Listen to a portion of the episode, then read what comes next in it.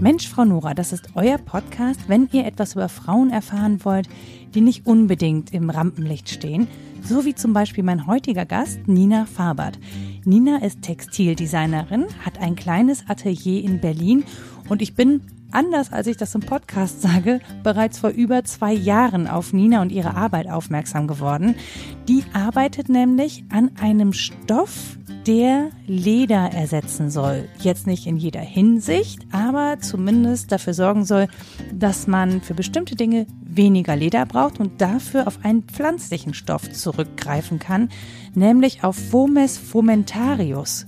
Ihr wisst nicht, was das ist? Dann seid ihr in dieser Folge genau richtig. Keine Sorge, wir versuchen nicht zu fachsimpeln. Aber dieser Fomis fomentarius, das ist ein Baumpilz, der auch unter dem Namen Zunderschwamm bekannt ist. Und das gibt euch schon einen ersten Hinweis, was man aus diesem Pilz mal gemacht hat.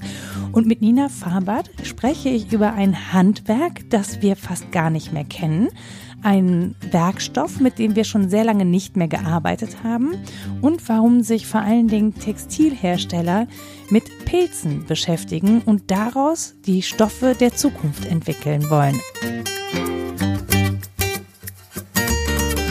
Hallo und herzlich willkommen zu Mensch, Frau Nora, heute aus Berlin. Ich sitze im Atelier von Nina Fabert und Nina Fabert arbeitet mit Pilzen und macht daraus Dinge für den täglichen Gebrauch, sowas wie Portemonnaies oder so. Man kann aber noch viele andere Sachen machen als Lederersatz. Hallo Nina. Hallo Nora.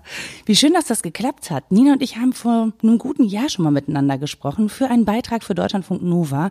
Und es hat mir so in der Seele wehgetan, dass ich so viele Dinge rausnehmen musste, weil wir so viele spannende Sachen besprochen haben, dass ich dachte, so, jetzt besuche ich dich nochmal für meinen Podcast und möchte mit dir alle die Dinge nochmal besprechen, ähm, die wir da besprochen haben. Also äh, denk nicht, ich wüsste noch irgendwas, erzähl's mhm. mir einfach. Ich, ich überlege auch gerade, äh, was war das alles? Das ist schon lange her. Ja. Genau. Und äh, aber ich fand es so spannend. Ich sag kurz, wie es dazu gekommen ist. Ich bin ausgeritten, das mache ich äh, häufiger, und bin so an so Bäumen vorbei und habe mich das erste Mal gewundert, was denn diese kleinen Schirmchen sind, die an Baumstämmen wachsen. Bin nach Hause gefahren, habe das gegoogelt und bin auf den Zunderschwamm gekommen. Und und der Zunderschwamm äh, ist eigentlich dein Arbeitsmaterial, ne? Genau. Ja, und darüber habe ich dann äh, auch was gefunden, nämlich Zunder Berlin, das Label, das du dazu gemacht hast. Und fand total spannend, dass man aus diesem unscheinbaren Stück Klumpen. Klumpen. Hier sieht ja wirklich irgendwie sehen die, schön sehen die erstmal nicht aus. Mm, genau, also ja, wenn man vom Weiten Genau, ja, ja, also du siehst, genau, du siehst ja. die halt so, dann ist da so Moos drauf, die sind nass ja. und braun und man denkt jetzt nicht so, aber ich dachte, irgendwas muss man damit machen können oder man hat bestimmt mal was damit gemacht und äh, genau, dann habe ich dich angerufen und du hast mir das alles erzählt. Äh, was, was macht man mit diesen Klumpen? Also der Klumpen hat ja auch erstmal eine Bedeutung, dass der da überhaupt dran ist. Ne? Das ist ein mhm. ähm, Baumpilz, der die quasi Baumstrukturen auflöst, also das Substrat für ihn, äh, die Nahrung, um ähm, die Bäume quasi zu Fall zu bringen. Also mhm. es sind meist geschwächte Bäume, kranke Bäume, die entweder ähm, ein Loch irgendwo haben, wo der Pilz quasi dann reingeht und wächst oder halt auch über Sporen übertragen wird. Und der säubert quasi auch unseren Wald von alten, geschwächten Material und sorgt für Totholz. Okay, das heißt, der löst die so langsam auf, bis die nicht mehr stehen können und dann fallen. Aber es dauert genau, der, lange, der, ne? Es ist unterschiedlich. Also wenn der Pilz da drin ist, ist dann natürlich äh, noch mehr das Material geschwächt. Da kommen dann aber auch noch Insekten dazu, Käfer, die dann alle mithelfen. Ach toll. Äh, und genau, dann wird er brüchig und fällt um. Also die Pilze sind dann noch weiter drin, solange halt eben die Nahrung für ihn vorhanden ist. Und ähm, wenn da nichts mehr da ist, dann bilden die eben ganz, ganz viele Fruchtkörper und äh, da sind ja auch Sporen drin, die mhm. dann durch die Luft an die nächsten Bäume übertragen werden.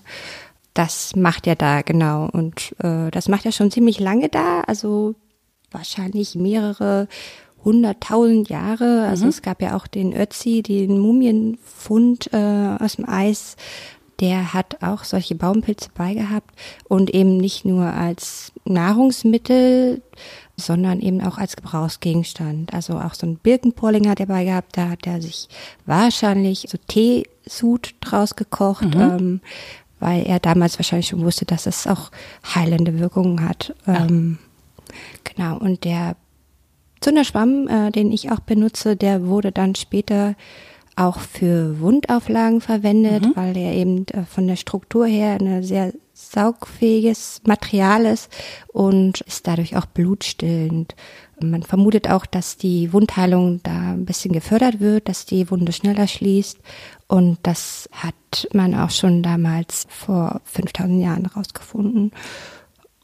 Genau. Und so ging es dann weiter. Also es gab dann auch eine Geschichte in, in Deutschland, in Thüringen. Ähm, die haben dieses Zunderschwammmaterial aus diesem Pilz gefertigt, um eben Zunder daraus zu machen, um Feuer zu transportieren.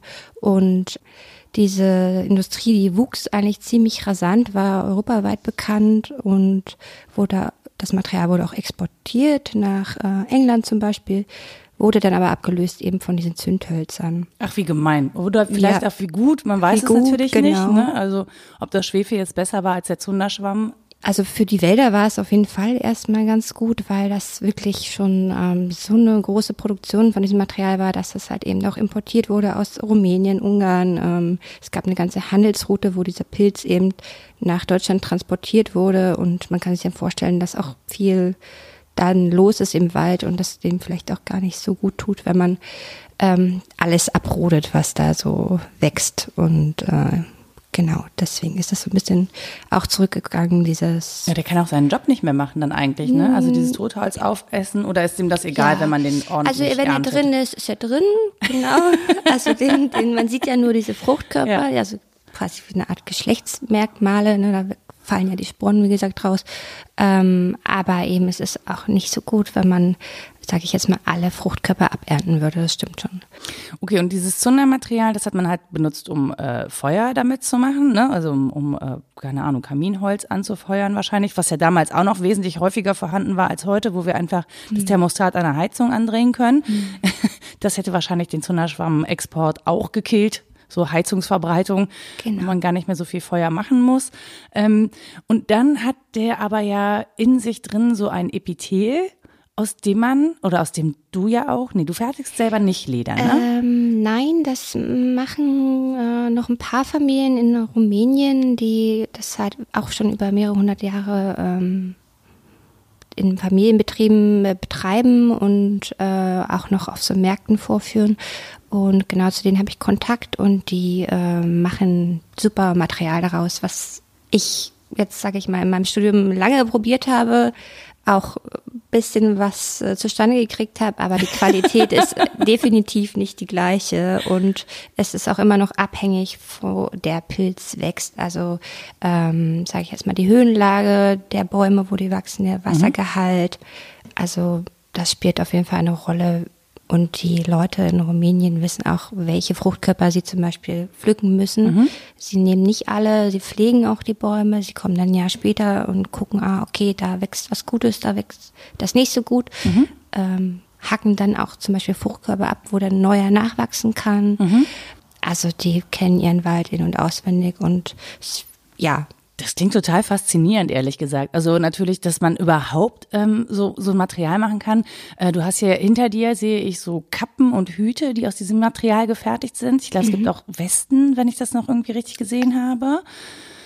Ähm, Westen, also es Oder gibt so Applikationen. Ja, Westen habe ich jetzt nicht so direkt gesehen, aber ähm, in Rumänien sind es eher so diese traditionellen Hüte, also mhm. mit bestimmten äh, Ornamenten drauf, mhm. die typisch äh, für Rumänien auch sind und die Wälder, so Rehe und Ahornblätter oder ähm, genau, das wird dann so ein bisschen dekorativ darauf gemacht.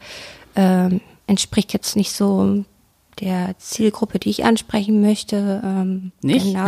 Ähm, so ein Hipster. Die sind wirklich sehr schön. Also es steht nicht jedem, auch. aber es hat auf jeden Fall Charakter und ich versuche das einfach neu zu interpretieren. Also auch äh, zu gucken, welches Produkt passt dann überhaupt zu dem Material, weil das mhm. Material ist natürlich ähm, erstmal für mich unbekannt gewesen. Ich musste erstmal gucken, was kann das, was kann es nicht. Äh, Zugfestigkeit, Materialstärke und ähm, wie verhält es sich mit Wasser oder der Reinigung. Und das sind alles Unbekannten gewesen. Allerdings kann man das auch äh, jetzt immer noch nicht so ganz sagen, okay, das funktioniert so und so, weil jedes Stück, was aus dem Pilz gefertigt wird, ist komplett anders. Mhm. Also fängt bei der Farbe an, Materialstärke, ähm, Gewicht, ähm, Haptik. Also es ist eigentlich immer komplett äh, unikat, was daraus gefertigt wird. Ich finde, das ist ein guter Zeitpunkt zu fragen, wie du da überhaupt drauf gekommen bist. Also bist du auch im Wald spazieren gegangen und hast dir gedacht, oh, was ist denn das für ein Pilz? Da muss ich mal gucken oder? Äh, ich habe ja Textildesign studiert an der Kunsthochschule Weißensee in Berlin und ähm, wir haben auch ganz viel uns damals mit Green Design, nennen wir es, äh, uns beschäftigt und was gibt es für Alternativen zur derzeitigen Industrie, sei es Mode oder eben auch Textil. Wir wissen ja, ähm, dass das nicht alles gut ist, was da produziert wird. Mhm.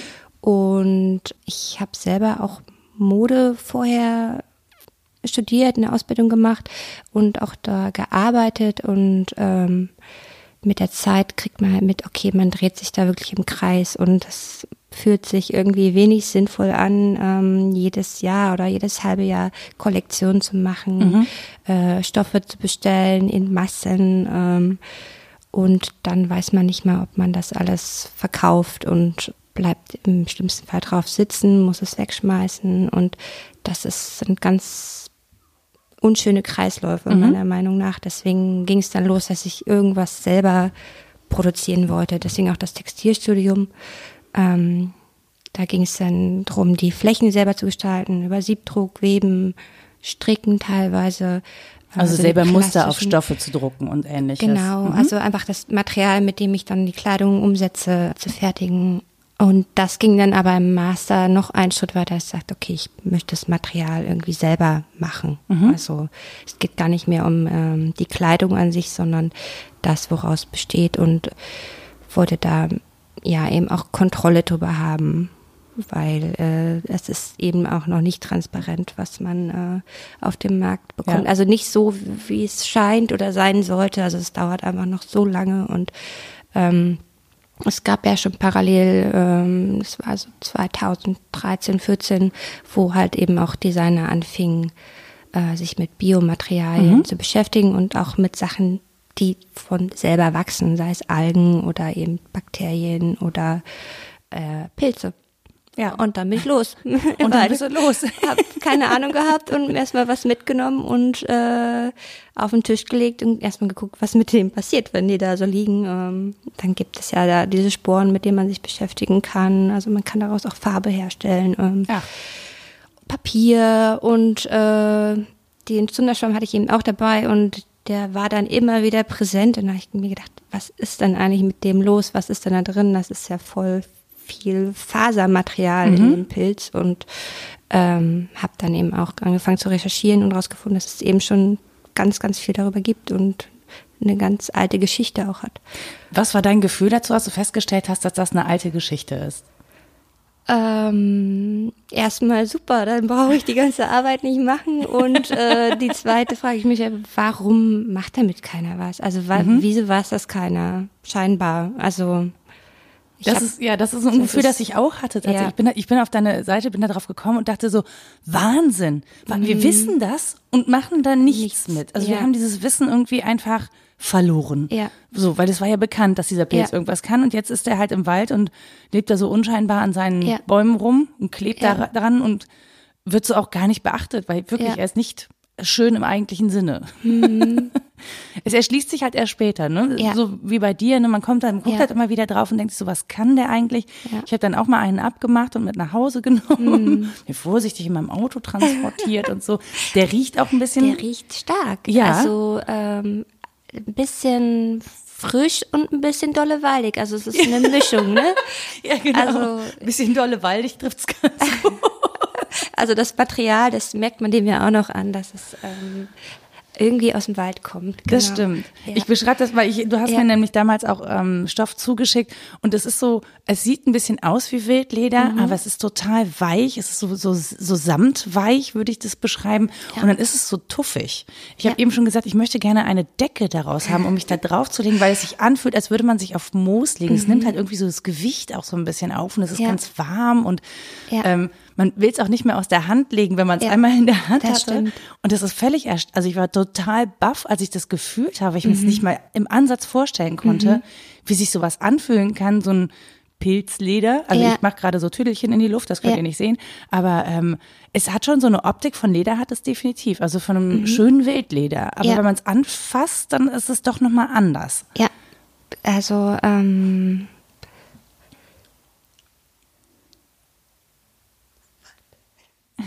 Nina sucht gerade nach Worten. genau, äh, um das nochmal, du hast so viel gerade gesagt dazu, äh, das stimmt auch alles.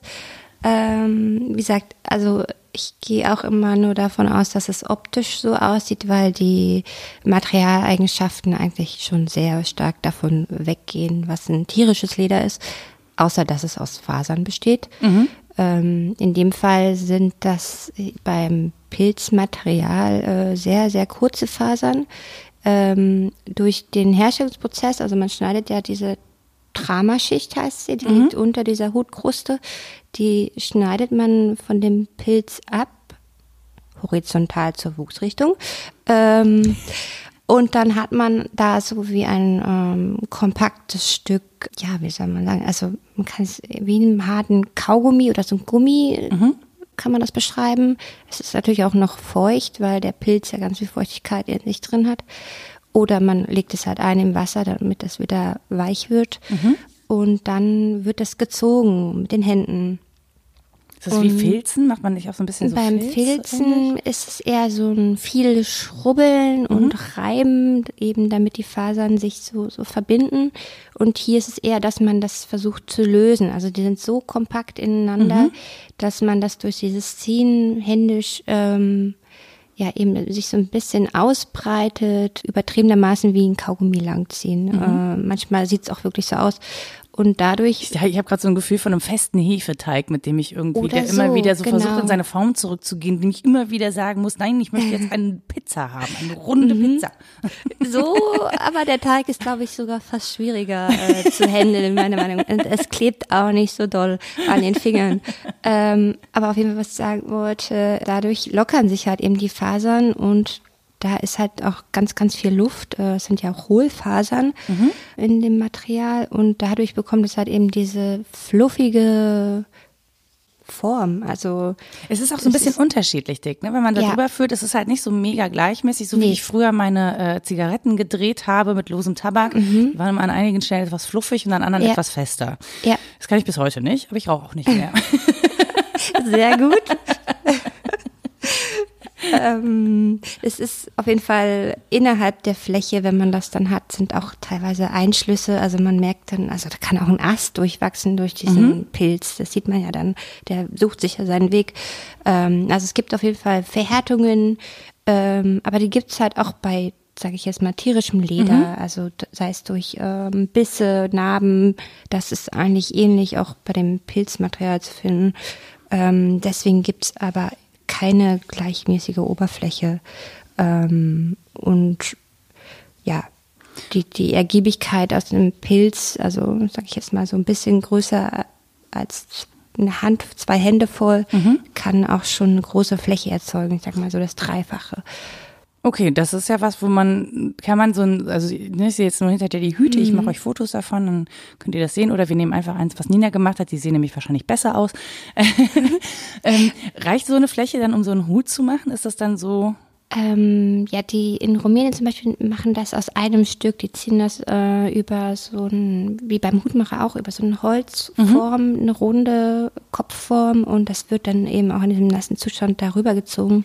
Das ist natürlich toll, wenn man dann keine Nähte braucht. Ähm, bei mir ist so, ich nehme ähm, das Material und ziehe es nicht irgendwo rüber, sondern ich verwende Schnittmuster. Mhm.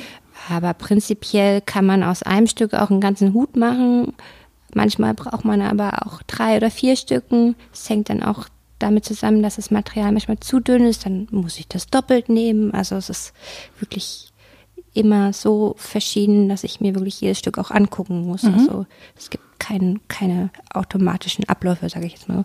Okay, du hast hier auch noch so ein Stück liegen, das ist nicht so schön fluffig, es ist dennoch sehr weich. Auf einer Seite schon. Ja. Genau, es ist auf einer Seite nämlich sehr weich und auf der anderen Seite fest und da sieht es auch wirklich aus wie Leder vielleicht von einem sehr alten Tier. Ja, ja das stimmt. Ist ein bisschen faltiger, ne? Ja, so. Das ist so, weil es sehr schon viel geknittert wurde. Also man kann es auch glatt lassen. Da ist jetzt allerdings äh, eine Beschichtung drauf ähm, aus Polyurethan. Äh, ist das suchen, was Gutes? Das ist ähm, noch Erdöl basierend. Also es gibt auch schon jetzt mittlerweile Alternativen. Ich habe schon ganz viel ausprobiert, aber die die Sachen, die gut funktionieren, haben nur, sag ich jetzt mal, 30 Prozent äh, erneuerbare Ressourcen benutzt, was nicht so zufriedenstellend ist.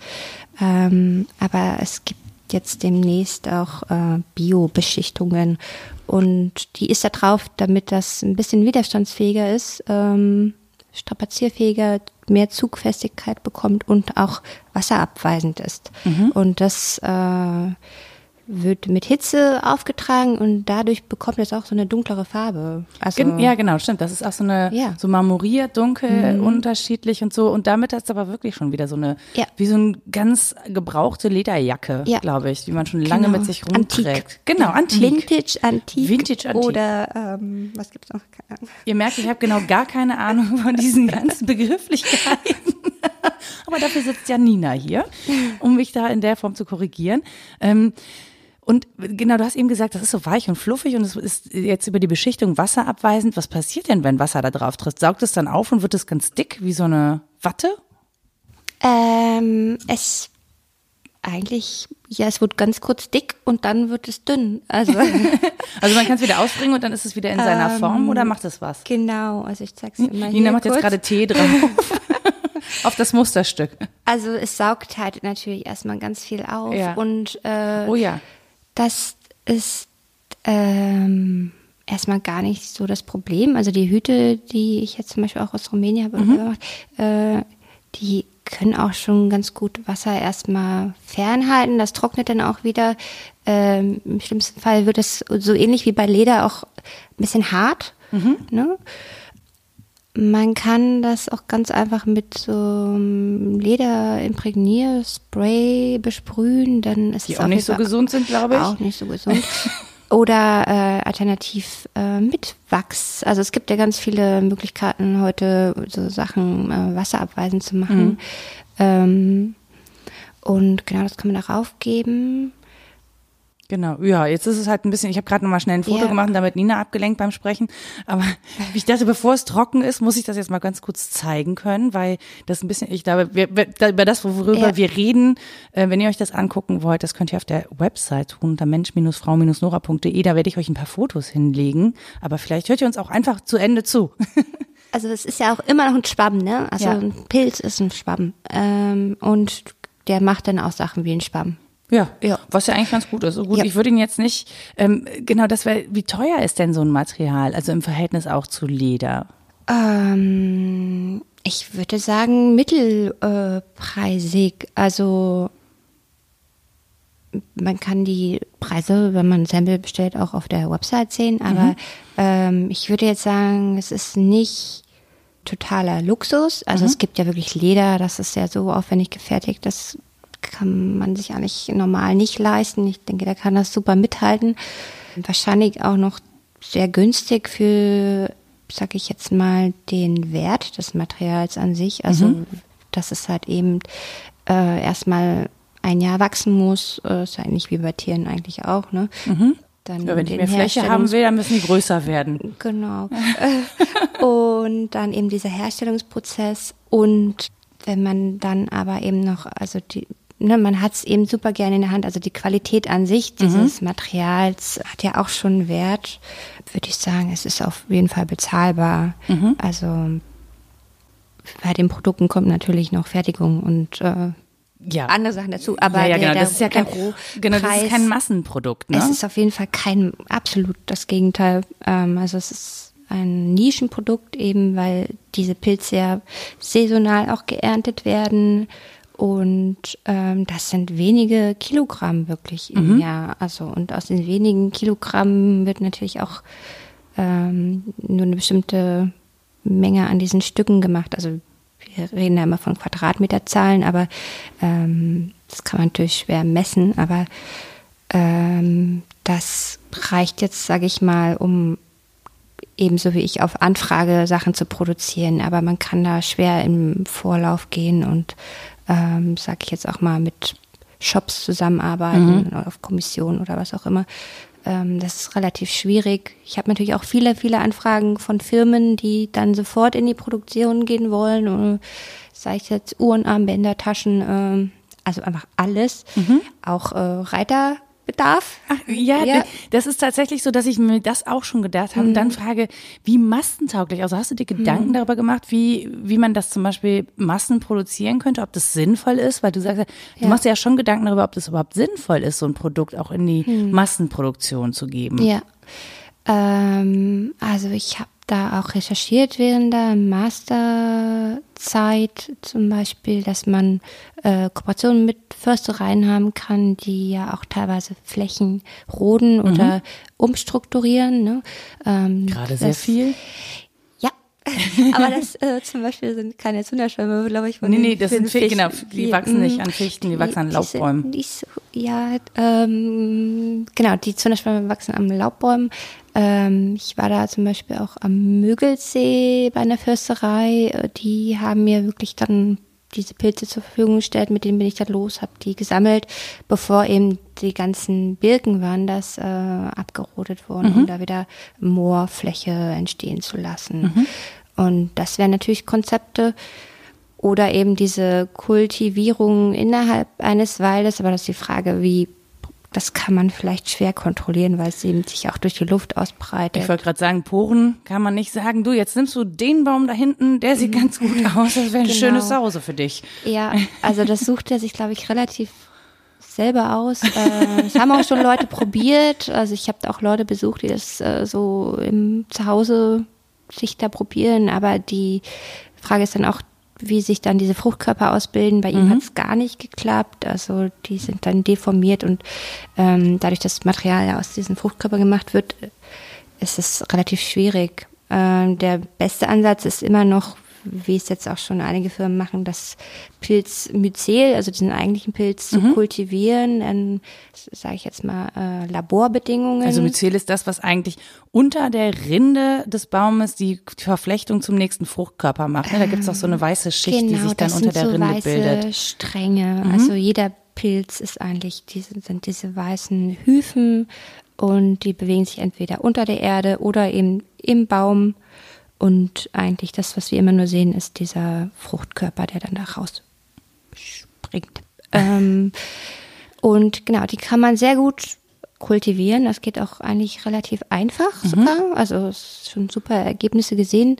Und da ist die Frage, wie schnell man jetzt wirklich da also ein produktionsfertiges Material herstellen kann. Also es gibt da schon viele Tests. Aber ich glaube, es hakt immer noch in dieser Haltbarkeit vielleicht oder Strapazierfähigkeit. Also, weil es gibt schon viele Firmen, die da ein bisschen länger dran arbeiten, aber man sieht immer noch nicht so richtig was auf dem mhm. Markt. Soll das dieses Jahr losgehen, aber. Aha. Mh. Wir sind gespannt, ob da was kommt. Auf jeden Fall wissen wir dann schon, worum es geht, wenn wir das ja. so Zunder, Schwamm und so hören. Das ja auf jeden Fall. Ähm, aber was essen die denn dann, wenn die, also das Myzel kultivieren, geben die denen mhm. dann Baumhäcksel zu essen oder? Zum Beispiel, okay. also Baumhäcksel, ähm, Abfälle, also es ist auch, die nehmen nicht alle den Zunderschwamm, ähm, das testen die vorher, also es ist ja super zu sehen, wo er überhaupt wächst. Es mhm. ist mal in dem Zunderschwamm der, die Birke oder die Buche.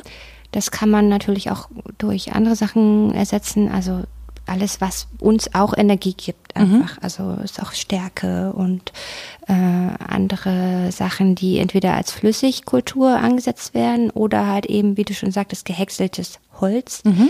Das ist dann so ein festes Substrat, die in Säcken gelagert werden. Dann wird dieser Pilz da reingeimpft und durchwächst quasi das Holz. Mhm.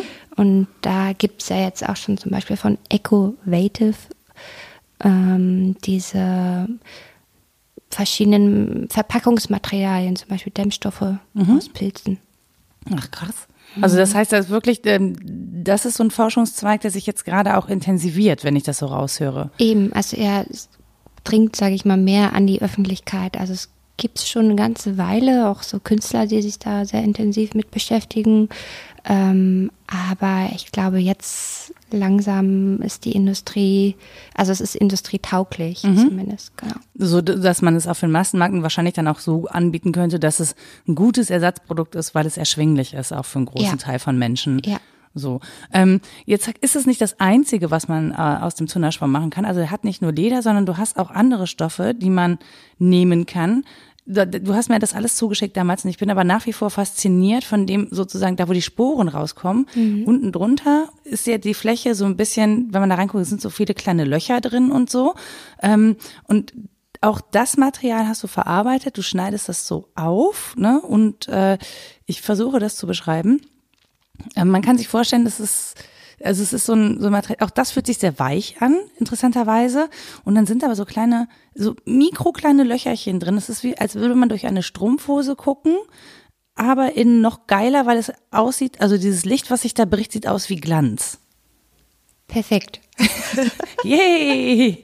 so versuche ich es auf jeden Fall auch immer zu beschreiben. Ähm, genau, das ist die Röhrenschicht. Also hast ja gut erklärt, das sind ähm, besteht einfach aus ganz vielen langen Röhrchen, die auch schichtweise wachsen. Mhm. Ähm, und da befinden sich halt diese Sporen drin, die dann einfach runterfallen und vom Wind verweht werden. Äh, die haben eine härtere Struktur als diese Tramaschicht, wo das äh, Pilzmaterial draus ist. Ist schon ähnlich wie Holz, würde man erstmal so, also ja, so ein dünnes Holz könnte man ja auch genau. so ein bisschen, also es ist so ein ja, bisschen, so kann ganz, man das so ganz flexibel, ne? Aber mhm. nur so ein bisschen, wenn ich glaube, wenn ich jetzt ja. dolle drauf drücke, bricht es, das mache ich nicht. Genau. Ähm, aber es ist so ein, so ein dünnes Holz könnte man ja auch so ein bisschen, ja. bis es dann halt durchbricht. Ja. Und das sind so kompakte äh, Flächen eben auch, die sind, ja, sage ich jetzt mal, vielleicht so drei, vier Zentimeter dick und je nachdem der Umfang, wie groß dieser Pilz halt ist. Und die kann man halt auch, ähm, ich habe in der Uni eine Brotmaschine benutzt. Ganz äh, einfach. Also es ist wichtig, dass es kein Sägeblatt ist, weil das die Struktur noch mehr aufraut, sondern man braucht ein sehr scharfes Messer, ähm, um halt diese, ja, sag mal, wie ähm, wenn man Schinken schneidet. Also mhm. ich habe jetzt eine Schinkenschneidemaschine, die macht das oder versucht das und man kommt halt so hauchdünne ähm, Schichten von dieser Röhrenschicht abgeschnitten und ja, wie du schon sagst, also es ist ein Wahnsinnsmaterial. Man weiß erst nicht, okay, reflektiert es und mhm. dann irgendwann merkt man, nein, man kann da durchschauen. Ähm, das auch mit verschiedenen Materialien, also zum Beispiel Komposite hergestellt mit Harz oder ähm, Lacken. Also es ist auch die Frage, wie man das äh, eben stabilisiert, weil es doch sehr sensibel ist mhm. und brüchig. Und ähm, ja, also das Interesse ist auf jeden Fall auch sehr groß an dem Material ähm, und die Einsatzmöglichkeiten irgendwie auch ziemlich vielfältig, äh, wenn man da an Lichtinstallation, aber auch an technische Sachen wie Filter denkt, mhm. äh, Biofilter. Das absorbiert natürlich auch sehr viel. Und ja, habe da so verschiedene Materialkonzepte einfach die ich vorstellen kann, genau. Und was machst du da daraus? Also wenn es jetzt äh ähm, eben diese Werkstoffe, um auch so das Film zu präsentieren, äh, die Möglichkeiten. Ähm, aber ansonsten soll es schon eher auch Richtung Schmuck gehen, mhm. weil ja, es, man will es einfach anfassen, angucken und da wenn jemand ein sehr guter Schmuckdesigner ist, äh, zum Beispiel auch mit Gold arbeitet oder Messing, kann sich gerne melden, ähm, weil ich bin da nicht im Schmieden oder irgendwas so handwerklich begabt. Ich habe da immer noch ein paar Defizite, weil das Material ist immer noch sehr organisch und es, es, es reagiert auch auf Luftfeuchtigkeit mhm. und dadurch dehnt sich die Fläche auch manchmal aus oder zieht sich zusammen.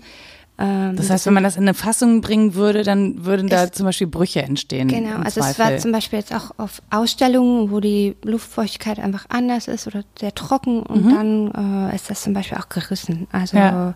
das muss man dann eben gucken. Darum wird es dann auch teilweise behandelt mit diesen Harzen, ähm, um das eben möglichst stabil zu halten. Es lebt halt, also weil, Genau. weil es Naturstoff Ja. ist. Ähm, Ja. Genau, und dann hast So du hier noch so ein dickeres Stück, aus dem du das ja wahrscheinlich schneidest. Das Mhm. fühlt sich wieder an, das fühlt sich an wie so ein ganz feines Wildleder. Das Ja. will man auch nicht aus der Hand geben. Das heißt, hier, ich habe hier so ein Der Handschmeichler. Ja, total, so ein rötlich-braunes Stück. Ich glaube, es könnte mich beruhigen, wenn ich so am Schreibtisch sitze und. Stress habe und so. Ja, es hat auch so ein, so ein Mauspad-Form, so ein bisschen. Das ne? stimmt. Ja. Ein dickes Mauspad, aber gut. und da sieht man aber schön diese Röhrenschicht, finde ich. Ja. Was Ja. könnte man damit machen, mit so einem dicken Stück? Das hast du nur so als Das ist auch ähm, einfach so ein, so ein ähm, Präsentationsstück, also ähm, um den Leuten halt eben diese Oberflächen klar zu machen. Und da man kann auch Richtung Furnier gehen, also äh, die Sachen, wie gesagt, ganz dünn aufschneiden und ähm, irgendwie als Blende auftragen, solche Sachen oder halt Also auf so einen Tisch oder so. Genau, oder also als Mosaike einarbeiten. Also man ist, wie gesagt, ein bisschen an der Form gebunden. Also es gibt jetzt keine Quadratmeterflächen davon, sondern eben, äh, wie gesagt, abhängig von der Größe der Fruchtkörper. Ähm, ja, also das wäre dann Handwerkskunst. klassische Ja. Flächengestaltung. Also das kann Interieur- oder Produktdesign sein, ähm, das eigentlich relativ abhängig auch vom User, sag ich. vom User, vom, vom, von der Kundenanforderung. Und das, was ich total faszinierend fand, ist, dass hier noch so ein Stück liegt, das ist äh, lackiert oder es ist irgendwie ausgehärtet. Ja. Ähm, das sieht aus wie ein massives Stück Holz, Mhm. auch so von der, äh, von der Maserung, die man da so drin sieht. Aber es ist halt total leicht. Weil so viel Luft drin ist. Ja. Und das finde ich so, wo ich so denke, so, ich hätte das mit mehr Kraft hochgehoben, Ja. theoretisch. Man merkt sehr schnell, dass es so leicht ist. Ja. Ähm, aber auch das finde ich sehr spannend. Ja, genau. Es gibt ja schon auch Hölzer, die auch sehr, sehr leicht sind, ähm, weil eben so viel Luft drin ist in diesen offenen Röhrenstrukturen. Und da ist auch die Frage, es gibt auf jeden Fall Anwender, die, die eben Leichtbau zum Beispiel machen. Da kommt es natürlich sehr gut in Frage. Und genau, und wie groß wird so ein Pelz? Weil du sagst, du bist natürlich limitiert durch die Größe. Könnte man den unendlich groß wachsen lassen, damit man einfach mehr Fläche hat und der wird dann einfach vier Meter im Durchmesser oder so? Ich glaube, da brauchst du einen großen Baum erstmal, der auch so ganz viel äh, Substrat halt enthält. Äh, deswegen ist es schon begrenzt. Also ich habe einen gesehen, der hatte auf jeden Fall, äh, würde ich sagen, jetzt einen Meter Umfang schon. Also der liegt in Thüringen im Museum für den Zunderschwamm. Es gibt ein ganzes Zunderschwammmuseum. Ja, am Rennsteig. Ach. Ähm, genau, fahrt da mal hin. Ähm, ist ganz klein und niedlich, aber die haben da sehr viel Sachen aufbewahrt äh, über den Zunderschwamm und auch die Herstellung. Und die haben einen riesen Zunderschwamm. Also für die Röhrenschicht ist es, glaube ich, auch, kann man schon auch größere nehmen. Also eben, dann hast du auch mehr Röhrenschicht drin.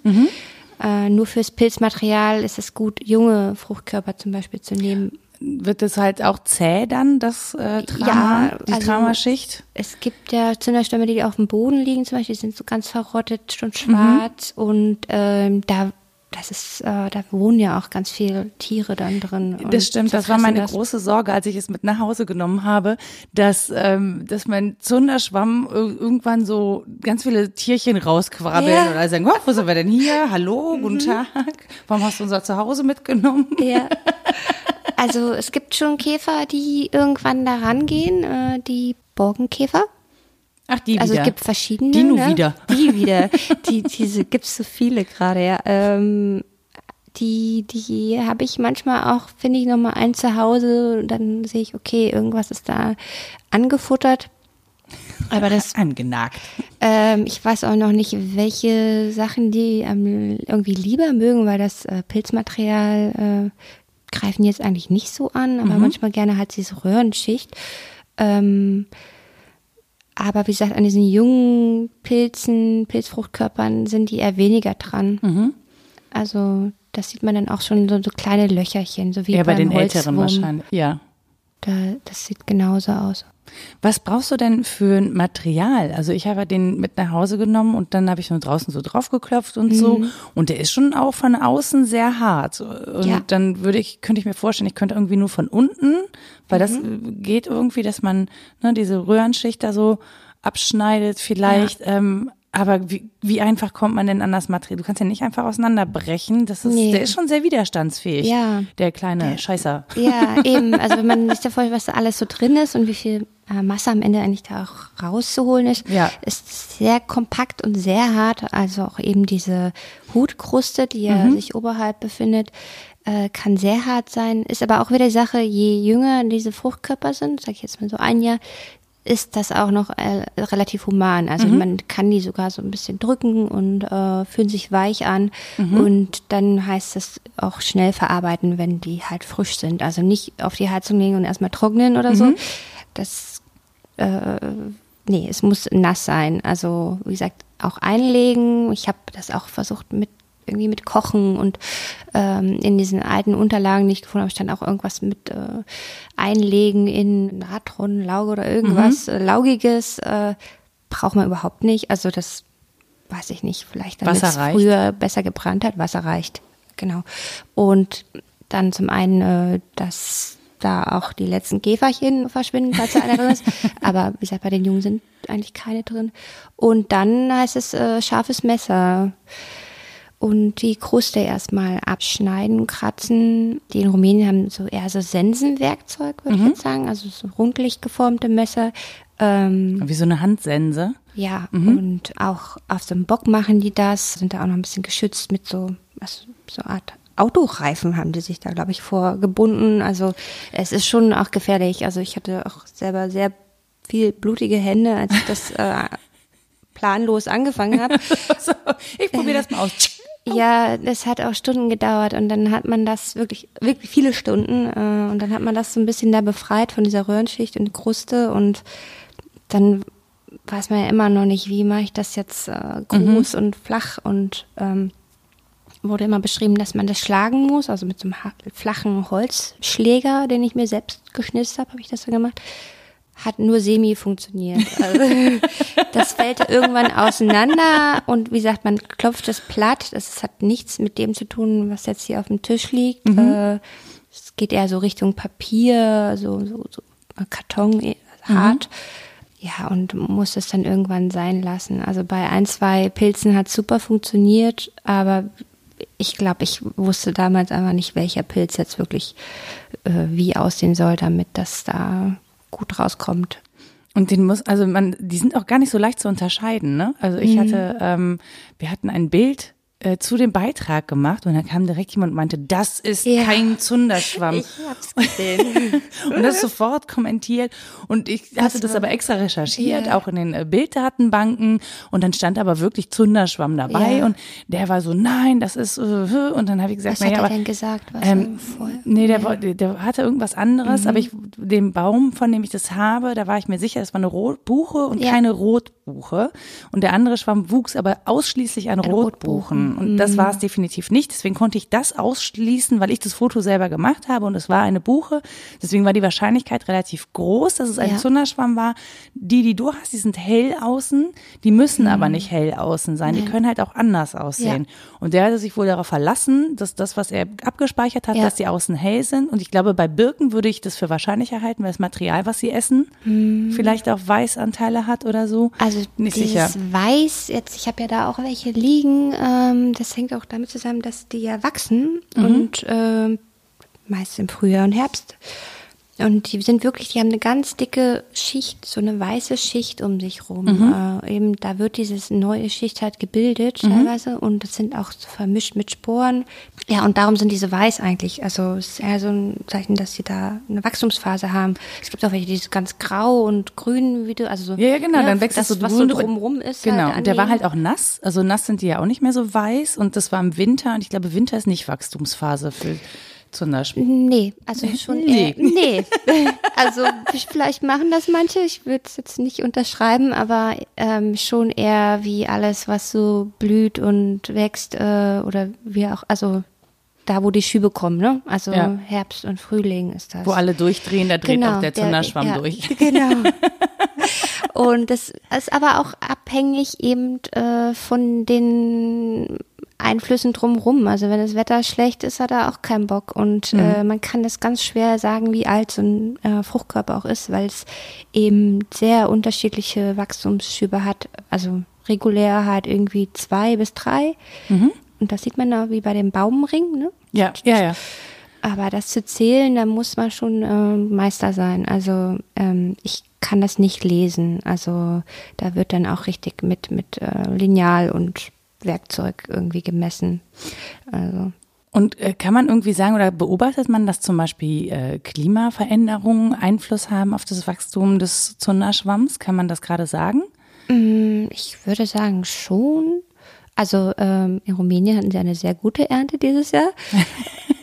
ähm, aber also das ist ja wie bei allen Bäumen, Wäldern gerade, wie es sehr, sehr deutlich sehen, dass da ganz viel passiert. Also auch die Buchen haben, glaube ich, ihre Probleme, da irgendwie sich langfristig durchzusetzen. Also es ist ja schon Ziel, irgendwie wieder diese Buchenwälder ähm, irgendwie anzusetzen, weg von diesen Monokulturen.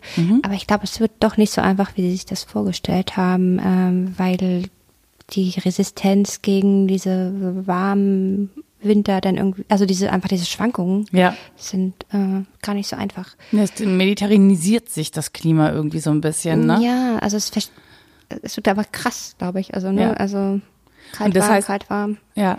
Und dem Baum gefällt, also dem, Trocken. dem Zunderschwamm gefällt das wahrscheinlich, wenn es mehr Totholz gibt, dann kann der sich besser ausbreiten.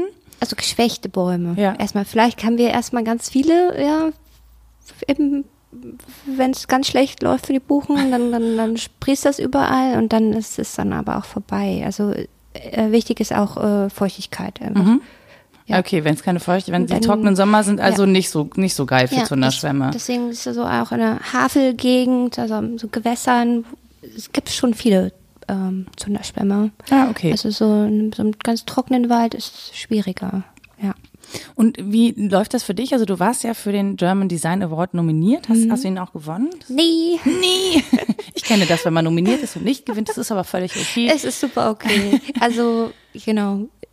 Äh, 2018 war das, ne? äh, das war 17, also für 18, genau. Genau. Ja. Und ähm, kannst du, ist das jetzt ein teures Hobby von dir, diese Zunderschwammgeschichte, oder kannst du davon inzwischen dann auch leben? Weil das ist ja erstmal so angefangen für eine Masterarbeit. Ja. Das muss man jetzt nicht in einen Beruf überführen. Nee, ist aber doch tatsächlich schon eher Beruf. Also, ähm, ist nicht 100% ausgefüllt, aber schon ziemlich gut. Und gerade im letzten Jahr, dadurch, dass, also es ist schon sehr viel in den Medien, also jetzt nicht mein Projekt nur, aber eben dieses Pilzthema oder Biomaterialien.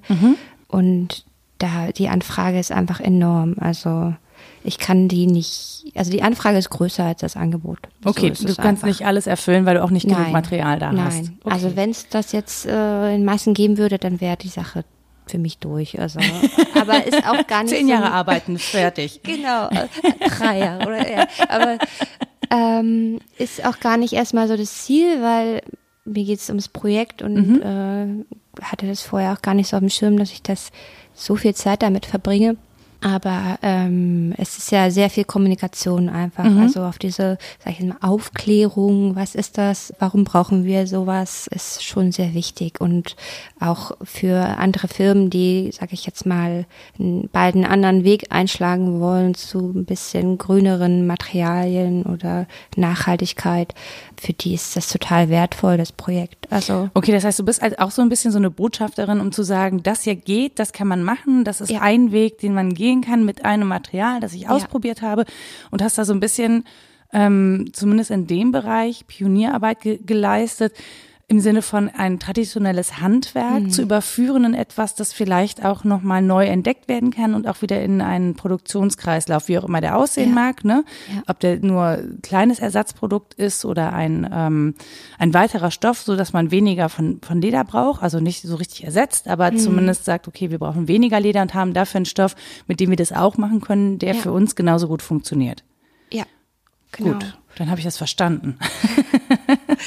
also es wäre natürlich auch super, ähm, also es kommen ja auch zum Beispiel Kooperationen zustande oder jetzt wie im Futurium, ähm, da gibt es ein Projekt von der TU und äh, dem Art Laboratory, die jetzt auch anfangen hat, eben diesen Zunderschwamm zu kultivieren. Mhm. Und äh, dazu gibt es auch diese Ausstellung im Futurium, wo meine Sachen auch gezeigt werden, was sehr großartig ist, ähm, um eben halt diese Position, was du schon sagst, so ein bisschen als nicht Vorreiter, aber so ein bisschen, man weiß, wo die Richtung hingeht und welche Möglichkeiten es gibt, so ein bisschen äh, bildlich darstellen auch. Also Deswegen nächstes Jahr im, im, Frühjahr, Sommer werden dann die ersten Ergebnisse von der TU präsentiert, mhm. äh, die dann sicher ganz anders aussehen als das Material aus dem Zunderschwamm, aber ähm, ja, es öffnet sich halt alles. Mhm. So, ne? ist auch so ein bisschen wie der Pilz selber, so dieses Netzwerken, sich ausbreiten, äh, ähm, neue Wege finden. Neue Wege finden und das halt,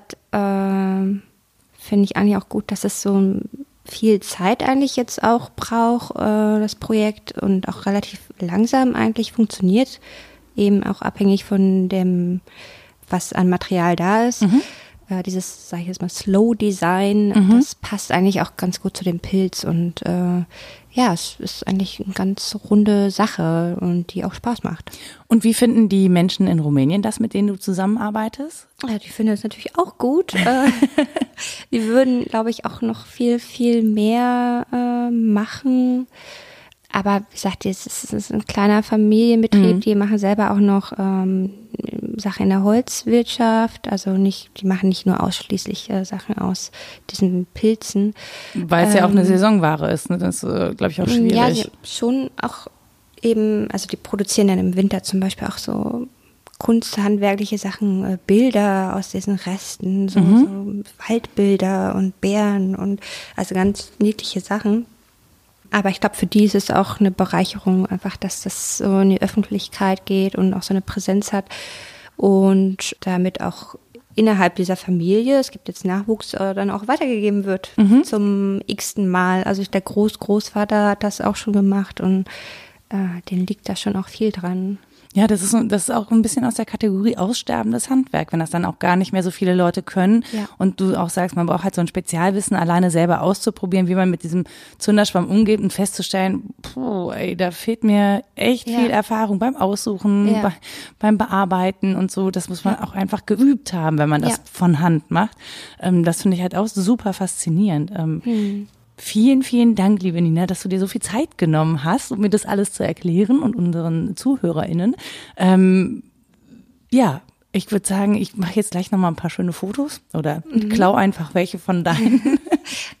und sag doch nochmal, wo man dir folgen kann. Auf welchen sozialen Netzwerken kann man sich das auch angucken, das, was du machst? Also auf jeden Fall Instagram, äh, einfach Zunder, Z-V-N-D-E-R mhm. eingeben oder auf meiner Website zunder.com. Und da kann man dich dann einfach im Zweifel auch kontaktieren, wenn man Interesse hat. Genau. Ich ja. mache alles, wie gesagt, nur auf Anfrage. Ich könnte jetzt auch sagen künstliche Verknappung, aber es liegt wirklich daran, dass äh, man da auch nicht hinterherkommt mit diesen Anfragen und es auch eben Zeit braucht, das zu produzieren. Mhm. Deswegen alles per E-Mail noch ganz altmodisch, aber sehr äh, privat und Kunden. Man hat ein persönliches ja, Produkt. Ja, ich habe sehr viel Kontakt zu meinen Kunden. Das ist auch sehr gut. und man lernt sehr viel voneinander. Das stimmt. Das klingt super. Okay, dann wünsche ich dir noch viel Spaß und viel Erfolg weiterhin mit deinem Projekt und ähm, euch höre ich demnächst wieder. Bis bald. Tschüss. Ciao.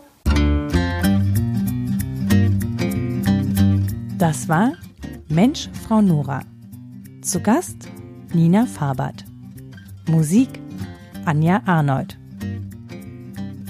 Wenn ihr Fragen oder Anmerkungen zu dieser Podcast-Folge habt, dann lasst mir doch gerne eine Nachricht da. Ihr erreicht mich auf Twitter unter @fraunora oder schreibt einen Kommentar unter den Artikel bei www.mensch-frau-nora.de. Da findet ihr auch alle anderen Gespräche mit spannenden Frauen, die ich bisher geführt habe. Und wenn ihr noch ein bisschen Zeit über habt, dann freue ich mich über eine Bewertung bei iTunes. Das macht diesen Podcast sichtbarer und hilft auch anderen Menschen zu entscheiden, ob sie das hier hören möchten oder vielleicht lieber doch nicht. Ich hoffe, euch hat's gefallen. Wir hören uns in der nächsten Folge wieder.